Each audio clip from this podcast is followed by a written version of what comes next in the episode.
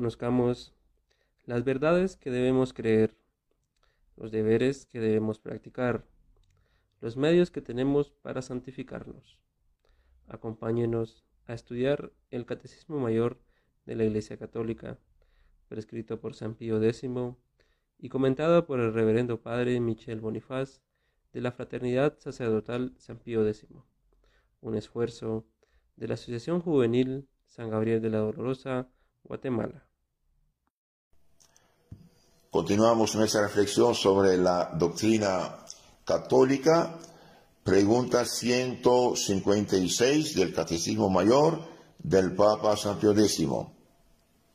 ¿Cómo puede distinguirse la Iglesia de Jesucristo de tantas sociedades y sectas fundadas por los hombres que se dicen cristianos?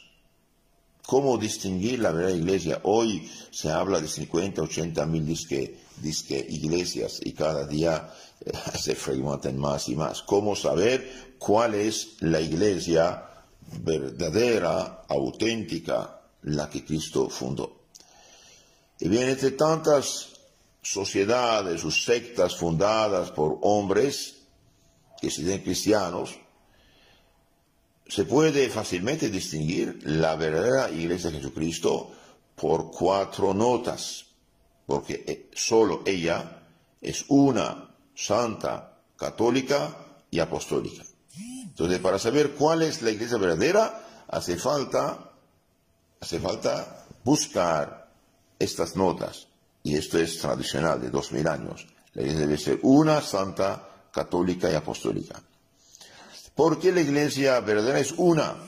La iglesia verdadera es una porque sus hijos de cualquier tiempo y lugar están unidos entre sí en una misma fe, un mismo culto, una misma ley y en la participación de unos sacramentos bajo una misma cabeza visible, el romano pontífice, que es el Papa, y los obispos sucesores de los eh, apóstoles. Entonces, la iglesia es una porque del siglo I al XXI, en todos los continentes, en todos los lugares, los fieles cristianos están unidos entre sí en una misma fe, una misma fe, mismo culto, misma ley, mismos sacramentos, misma autoridad apostólica sacerdotal, papa, obispos y sacerdotes. Por ejemplo, nosotros católicos creemos en lo mismo que creían los cristianos del siglo I, siglo II, siglo III, siglo XV, siglo XX, siglo XXI.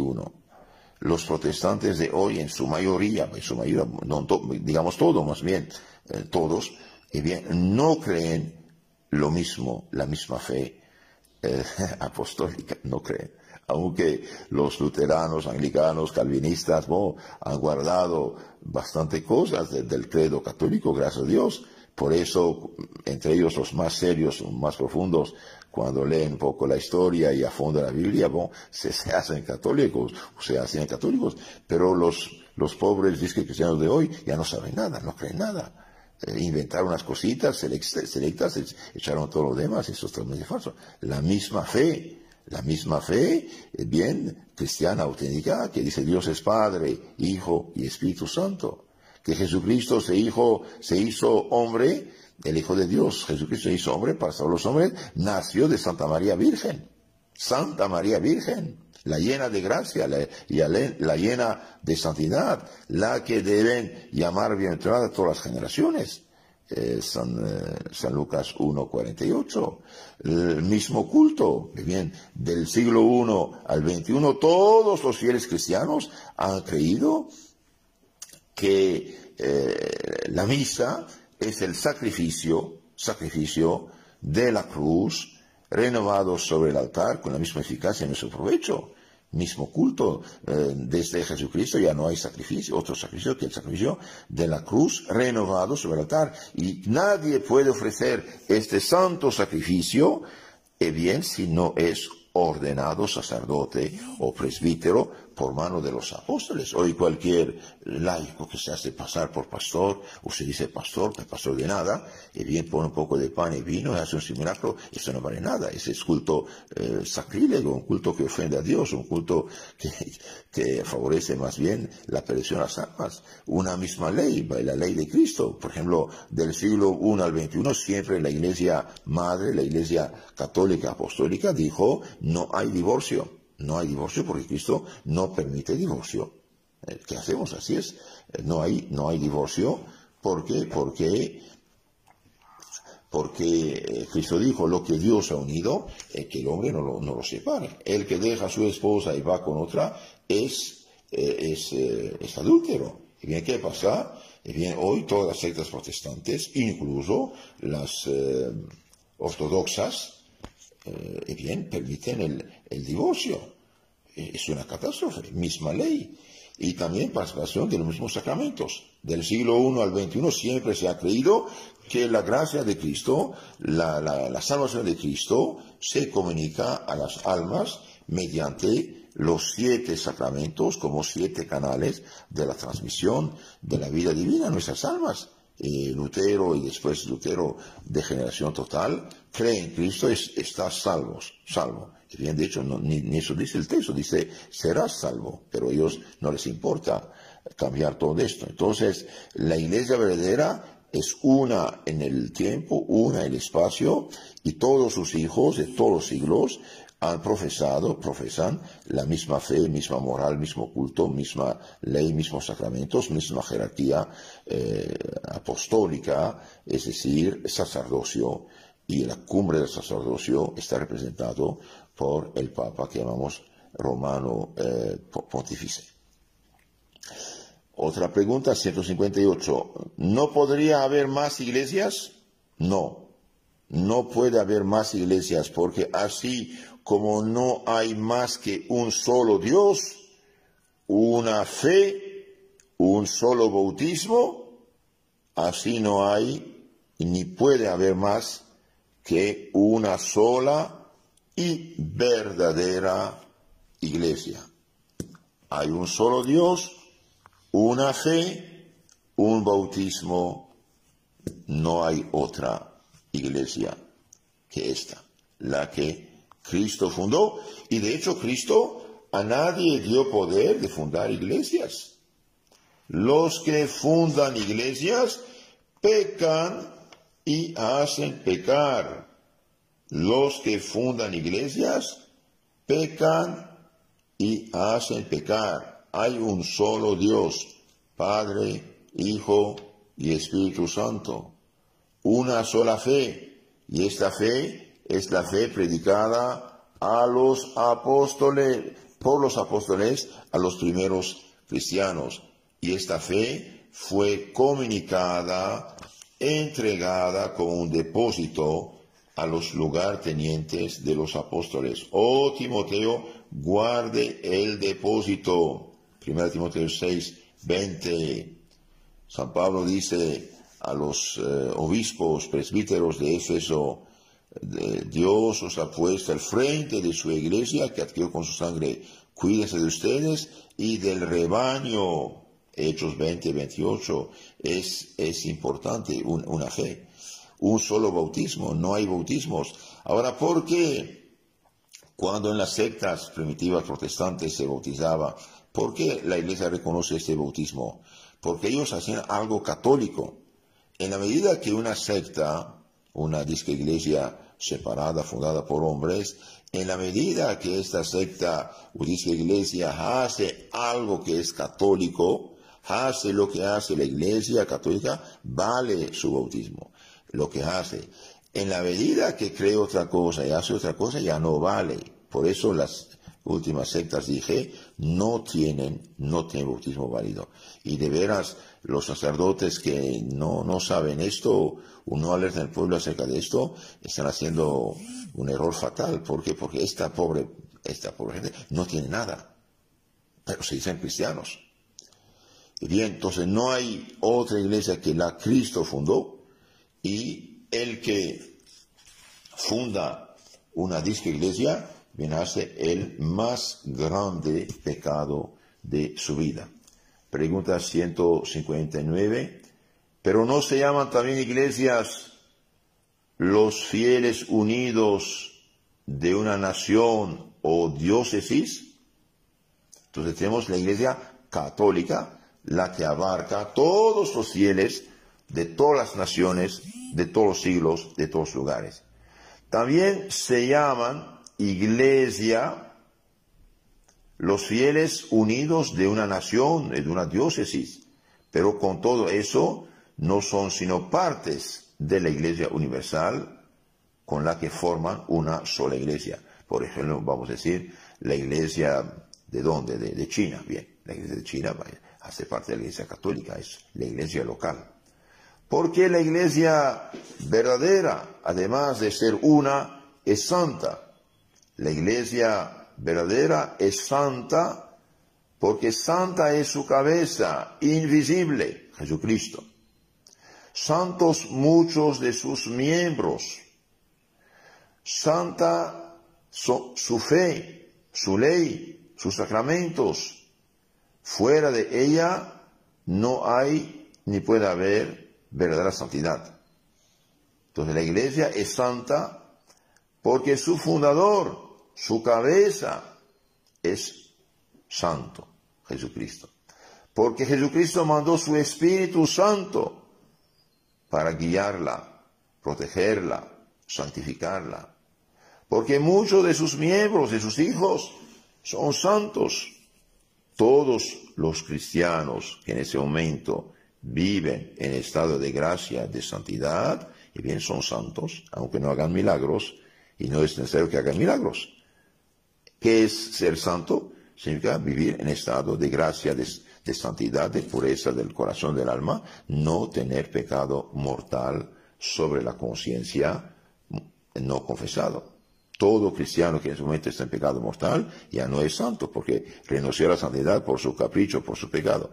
Pero al confesarse, al arrepentirse, al reconciliarse con Dios, al recibir el perdón de sus pecados, el nombre del Padre, del Hijo, del Espíritu Santo, y el Espíritu Santo de Cristo expulsa el pecado del alma de este cristiano y lo hace otra vez santo. Entonces muchos de los miembros de la iglesia son santos. También santa es su fe, su ley, sus sacramentos. Entonces la fe, los sacramentos, la ley de Cristo no pueden ser cambiados, no pueden ser mutilados, no pueden ser contaminados con, opiniones, eh, con, opiniones humanas. Por eso el que, San Pablo lo dijo desde el inicio, si alguien viene a ustedes y os anuncia un evangelio distinto, es un mensaje, una fe distinta, diferente del que habéis recibido, sea anatema, sea maldito. Lo he dicho y vuelvo a repetir, aunque un ángel venga, no deben creerlo. No sé cómo los mormones pueden creer esas cosas de un ángel morón supuestamente. Es una locura que como dice eh, San Pablo en Galatas 1.8. Entonces, santas son la fe, los sacramentos, la ley de Cristo. Y también fuera de esta iglesia, una santa católica, no hay ni puede haber verdadera santidad. La iglesia es una, es santa. Ahora muchas veces se escucha la iglesia pecadora. No, señores. La iglesia es santa. Puede tener hijos pecadores y de hecho los tiene. Eso no, importa. sí importa, pero no afecta la santidad de la iglesia. La iglesia es santa en sí misma. ¿Por qué? Porque su fundador es santa. Sus medios, medios de santificación son santos, su fe, su culto, sus sacramentos son santos y el Espíritu Santo fue dado a la iglesia precisamente para santificar a los eh, miembros. La iglesia puede tener hijos pecadores, los tiene por desgracia, y las fuerzas ocultas bien promueven mucho la corrupción para precisamente quitarle la santidad, para entregarlos al demonio, pero la iglesia es santa aunque tenga a veces ministros o tenga eh, hijos pecadores. Pero la diferencia entre el hijo pecador y el desviado hereje es muy grande. porque a pesar de ser pecador, el católico todavía es mi miembro, hijo enfermo de esta iglesia, y por tener la fe puede acercarse a la confesión, reconciliarse con Dios y seguir eh, su eh, camino para, para salvarse. Pregunta 161. La iglesia verdadera, además de ser una santa, es católica, que quiere decir universal, porque abraza los fieles de todos tiempos y lugares y de toda edad y condición. Y todos los hombres del mundo son llamados a formar parte de esta iglesia católica. Nos dicen, siempre el demonio tiene que poner su nariz y confundir a la gente, sí, pero la palabra iglesia católica no está en la Biblia. Bien, la, palabra teléfono tampoco está en la Biblia. La palabra iglesia católica sí tiene su contenido en la Biblia. Cuando nuestro Señor, al subir al cielo, dice a los apóstoles, vayan en todo el mundo y prediquen el Evangelio a todas las naciones, a todos los pueblos. ¿Qué significa esto? Todos los pueblos, todas las naciones bautizadas, ¿qué forman? Y bien forman una iglesia universal, una iglesia mundial, una iglesia internacional. Y como en esta época se hablaba latín, griego, arameo, y bien como muchas palabras griegas, y bien la iglesia se dijo iglesia católica, es decir, iglesia universal. Entonces, decir Iglesia Católica decir Iglesia Cristiana Universal, Mundial, es lo mismo. San Mateo 28, 19. La Iglesia es universal. Abarca todos los fieles de todos los tiempos y todos los lugares, del siglo I al XXI. Es el mundo sigue hasta el 101. Abarca los fieles, todos tiempos, todos lugares, de toda edad y condición y todos los hombres del mundo son llamados a ser parte de esta iglesia católica universal.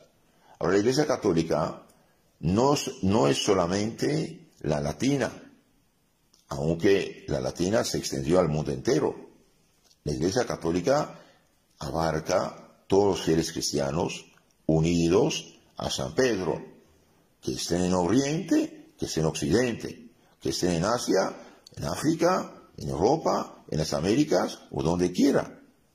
De hecho, en los primeros siglos, la Iglesia católica no solamente se llamaba católica la de Roma, sino toda la de, Asia, de, África, de Egipto, todos eran, eran católicos, todos fieles cristianos. De hecho, la palabra católica viene del griego, dije, y, y los cristianos griegos, rusos, hoy todavía, dicen, creo, la iglesia, una santa católica. Pero ellos se dicen católicos, pero no creen, no rechazan, o sea, rechazan la autoridad del Papa. Eso es un problema de esta gente. La iglesia católica no solamente tiene el rito, por ejemplo, latino, romano, también tiene los ritos orientales. Todos los cristianos de Oriente, por ejemplo, los coptos católicos, los sirios católicos, los maronitas, los maronitas de, San Marún, de, Líbano, eh, son católicos. Los caldeos son, son católicos. Los rusos eh, católicos, los griegos católicos, los, eh, todas las comunidades cristianas de Oriente, separadas, por desgracia, unas de ellas en el año en el año 451, eh, lo que llamamos los monofisitas de Egipto, Siria, los jacobitas, eh, regresaron en parte. Están divididas en dos, la, rama ortodoxa y la rama católica. Los coptos, por ejemplo, de, Egipto, hay los católicos y hay los ortodoxos. Los sirios, eh, bien hay los siro-católicos, los siro-ortodoxos. Los caldeos, todos son católicos, gracias a Dios de los antiguos nestorianos. En 1555, eh, en su mayoría, regresaron católicos y forman la iglesia eh, caldea, que son católicos. Hay también los, eh, los griegos católicos, los armenios católicos. Entonces, todo, aunque no tengan la liturgia en romano latino, ellos tienen su liturgia en su idioma desde los primeros siglos, pero son católicos. La iglesia católica es universal, abarca a todos los fieles todos los tiempos, todos los lugares, toda edad y condición, y todos los hombres están llamados a formar parte de esta Iglesia Católica. además de ser una santa católica, la iglesia es apostólica, es decir, saca su origen, eh, remonta sin interrupción hasta los apóstoles. Saca su origen de los apóstoles. La iglesia es apostólica porque se remonta sin interrupción hasta los apóstoles. Porque cree, enseña todo lo que ellos creyeron, enseñaron, y porque es guiada y gobernada por los pastores que literalmente les suceden. Entonces, queridos hermanos, esto también es sumamente importante. La iglesia es una santa, católica y apostólica y debe tener dos mil años, por lo tanto. Ahora, ¿esa apostólica qué significa? Que significa que esta iglesia existe, existe en la misma fe, misma autoridad, mismo culto, desde los apóstoles hasta hoy. Los apóstoles, dijimos, dejaron lugar tenientes que son los obispos y el obispo de Roma que llamamos papa. Ya lo dije varias veces, lo repito porque, porque es, es importante. Hechos Apóstoles 20-28 Allí vemos que San Pablo dice, eh, bien, eh, Dios os puso, dice a los obispos, presbíteros, al frente de su iglesia, que adquirió con sangre. Cuídense de ustedes y del rebaño. Eh, vemos también en 2 Timoteo 2.2, oh Timoteo, lo que oíste de mí, comunica a los hombres fieles, capaces de comunicarlo a otras, otras personas, es decir, la sucesión apostólica. Nuestra iglesia católica desde el siglo I al XXI dijo, también cree y enseña todo lo que ellos creyeron, enseñaron. Lo que los apóstoles comunicaron, los sucesores, papa y obispos, lo recibieron, lo comunicaron.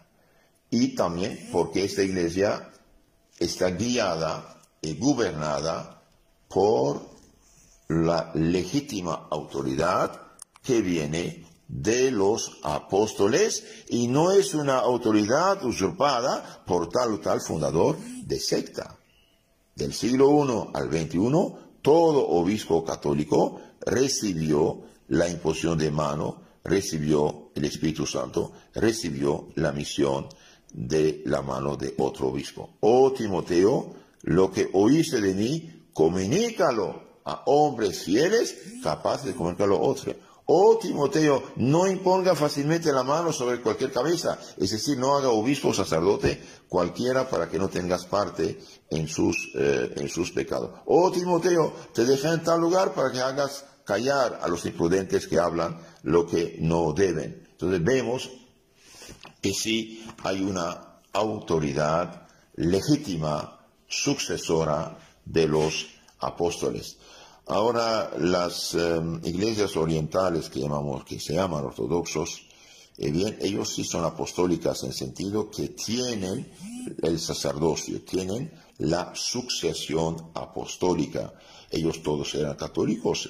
En el año 1054, por desgracia, se han separado de la iglesia romana, del Papa, y guardaron, gracias a Dios, todo lo que, lo que tenían, menos la cabeza, y eso es una catástrofe. ¿Por qué? Porque entre ellos también no hay unión, ahí son divisiones y cada eh, iglesia es una iglesia, eh, una iglesia nacional. Pero tienen el sacerdocio, tienen los sacramentos, tienen la Santa Virgen, pero debido a su separación corrompen la doctrina. Por ejemplo, todas las iglesias ortodoxas, por desgracia, permiten el divorcio, eh, segundas bodas, y yo pregunté a sacerdote ortodoxo, ¿de dónde sacaron esto? Pues yo sé, yo sé, no está el Evangelio y la no lo acepta. ¿Por qué lo hacen entonces? ¿Por qué? Porque siempre cuando nos separa de la iglesia que Cristo fundó y de la cabeza que es el Papa, ahí, habrá problemas. Y hay problemas, de hecho. Entonces, la iglesia es una santa católica y apostólica. También se dice romana. Pregunta 163. ¿Por qué la iglesia verdadera se llama romana? Bien, se llama romana porque los cuatro caracteres de unidad, santidad, catolicidad y apostolicidad se hallan solo en la iglesia que reconoce por cabeza al obispo de Roma, sucesor de San Pedro. La iglesia es romana porque San Pedro, San Pablo, eh, bien, predicaron en Roma, dejaron la autoridad en Roma y confiaron la sucesión apostólica al obispo de Roma. O si el Papa hubiera, si San Pedro hubiera sido crucificado, no sé, vamos a decir, eh, eh, en, en, Madrid, pues, estaría, en Madrid, en España, pero como murió en Roma y ahí quedó la autoridad apostólica en Roma. Y además, esta iglesia que llamamos romana, cuidado, no es como dicen los protestantes, ah, fue fundada por los paganos romanos. Eh, no, no, no, no, no. Los paganos romanos, y bien, durante casi 300 años persiguieron la iglesia del año 64 Nerón hasta 312, y bien los emperadores romanos, y bien persiguieron a muerte la iglesia, mataron prácticamente, eh, eh, si me acuerdo bien, todos los papas de, esta época, todos fueron, son santos y son mártires. Eh, más tarde, cuando Constantino puso fin a la persecución salvaje de Diocleciano en 212, y bien poco a poco, esta autoridad del pueblo romano, del emperador romano, bien va a reconocer a la iglesia católica, la iglesia que viene de los apóstoles, y favorecerla, y finalmente Constantino construyó el mausoleo, la tumba de San Pedro sobre su tumba, lo que va a ser el Vaticano. Entonces la iglesia es romana, no es que los romanos eh, inventaron esta iglesia, porque, eh, los, eh, porque San Pedro murió en Roma, y más tarde los eh, hijos de los perseguidores se hicieron cristianos, se hicieron bautizar, fueron evangelizados y finalmente eh, hicieron esta iglesia de, San Pedro. La iglesia es romana porque San Pedro murió en Roma y no por otra, otra razón. También la iglesia es romana, la iglesia católica es romana porque en ella encontramos, sí, dijimos, los caracteres, la iglesia debe ser una, eh, hay unidad, santidad, catolicidad y apostolicidad. Y también porque la cabeza de esta iglesia es el obispo de Roma que llamamos eh, San, San Pedro. Queridos hermanos, estamos viviendo en una confusión muy grande actualmente, muy, muy grande. Por desgracia, Mucha, mucha gente no conoce la doctrina católica y piensa que todo debe evolucionar, todo, todo debe cambiar y la gente mezcla la evolución científica eh, con la evolución de la, de la fe y de la moral. Eso no es posible. La fe y la moral no cambian. Cielo y tierra pasarán, mis eh, palabras no pasarán, dijo nuestro Jesucristo. Por lo tanto, querer cambiar el Evangelio, adoptar el Evangelio al tiempo actual, bien, es una locura. Cielo y tierra pasarán, mis palabras no pasarán, dijo nuestro Señor Jesucristo.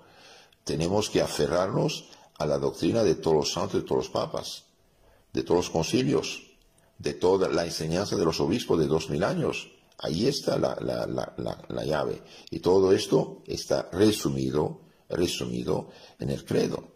Cuando decimos creer en la iglesia una, santa, católica, apostólica, no debemos movernos de ahí. No debemos movernos ahí. Incluso aunque hoy vivamos una crisis eh, bastante peligrosa y grave, bien, aferrarnos a lo que fue comunicado y punto. Debido que la fe no cambia, ahí en nuestros catecismos, eh, en las obras de los santos, de los papas, ahí está la fe. No, no vamos a inventarla ni modificarla, ni tampoco rechazar la autoridad que existe aunque haya problemas, y hay problemas, es verdad, pero no, no se rechaza la autoridad. ¿Por qué?